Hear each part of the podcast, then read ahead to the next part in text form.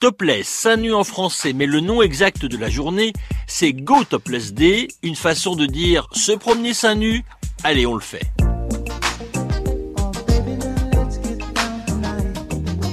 L'idée de cette journée est née aux États-Unis avec la volonté d'en faire un événement totalement dédié à l'égalité des sexes. Pourquoi un homme pourrait-il se mettre torse nu alors qu'une femme non? Et les réseaux sociaux sont là pour le prouver.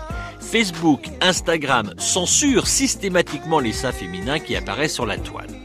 Si la journée du topless a été créée en 2007, elle a été renforcée quelques années plus tard, en 2012, par la journée Free the Nipple, libérer les tétons. Mais on pourrait ajouter aussi la journée suédoise de Bara Prost, juste des seins, où là, des femmes s'invitent dans des piscines publiques pour réclamer le droit de nager seins nus. En France, on se souviendra aussi de l'opération Grande Tétée, organisée pour promouvoir l'allaitement maternel en public. La date du 26 août est liée, elle, au 26 août 1920, synonyme de droit de vote pour les femmes aux États-Unis.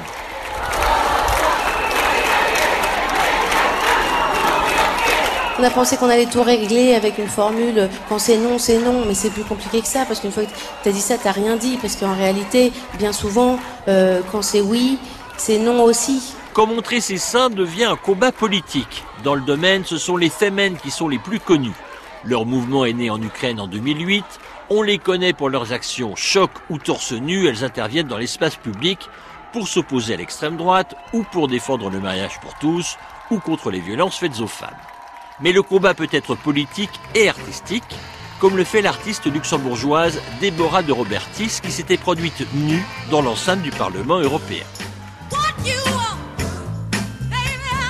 Seins nus égale liberté, le combat n'est pas encore gagné car certaines militantes seins nus doivent répondre de leurs actes devant les tribunaux.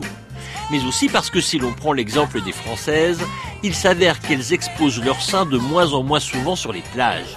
Elles étaient plus de 40% à le faire dans les années 80, elles ne sont plus que 20% aujourd'hui.